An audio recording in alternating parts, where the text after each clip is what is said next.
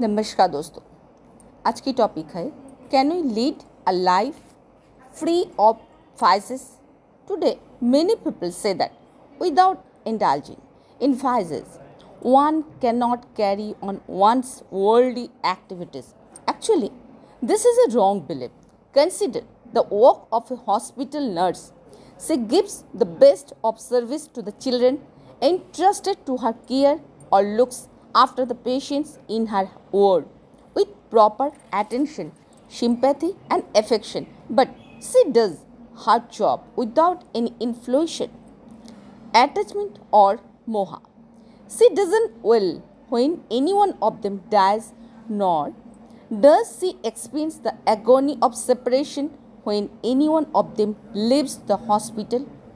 Cannot then a mother attend to her children or family members without any sense of deep involvement and attachment and also the worry that is born out of it.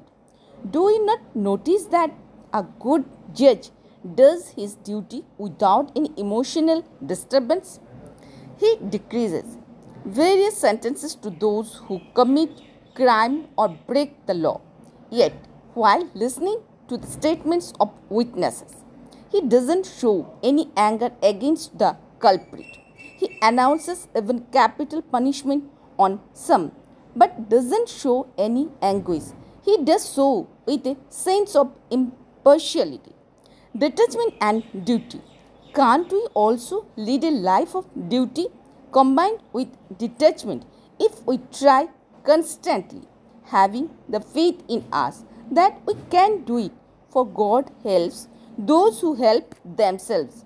Similarly, do we not see that a cashier handling cash at the deposit counter in a bank receives a huge amount daily, but his ego doesn't get puffed up, nor his greed get inflated at his, for he deals with that job as a trustee. Even so, can't we, taking ourselves to be trustees to God, who is the master. Give up greed and pride. Certainly, we can, provided we know our master and have this relationship with him. The instances quoted above show that, in fact, we daily carry out some of our activities or duties without indulging in vices.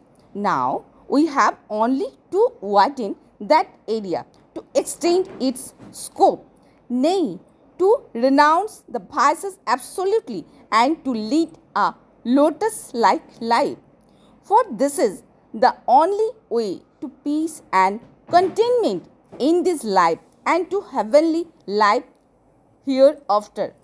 This purity in life is possible only through Raj Yoga. The Raj Yoga taught by God Himself has immense power and countless potentialities.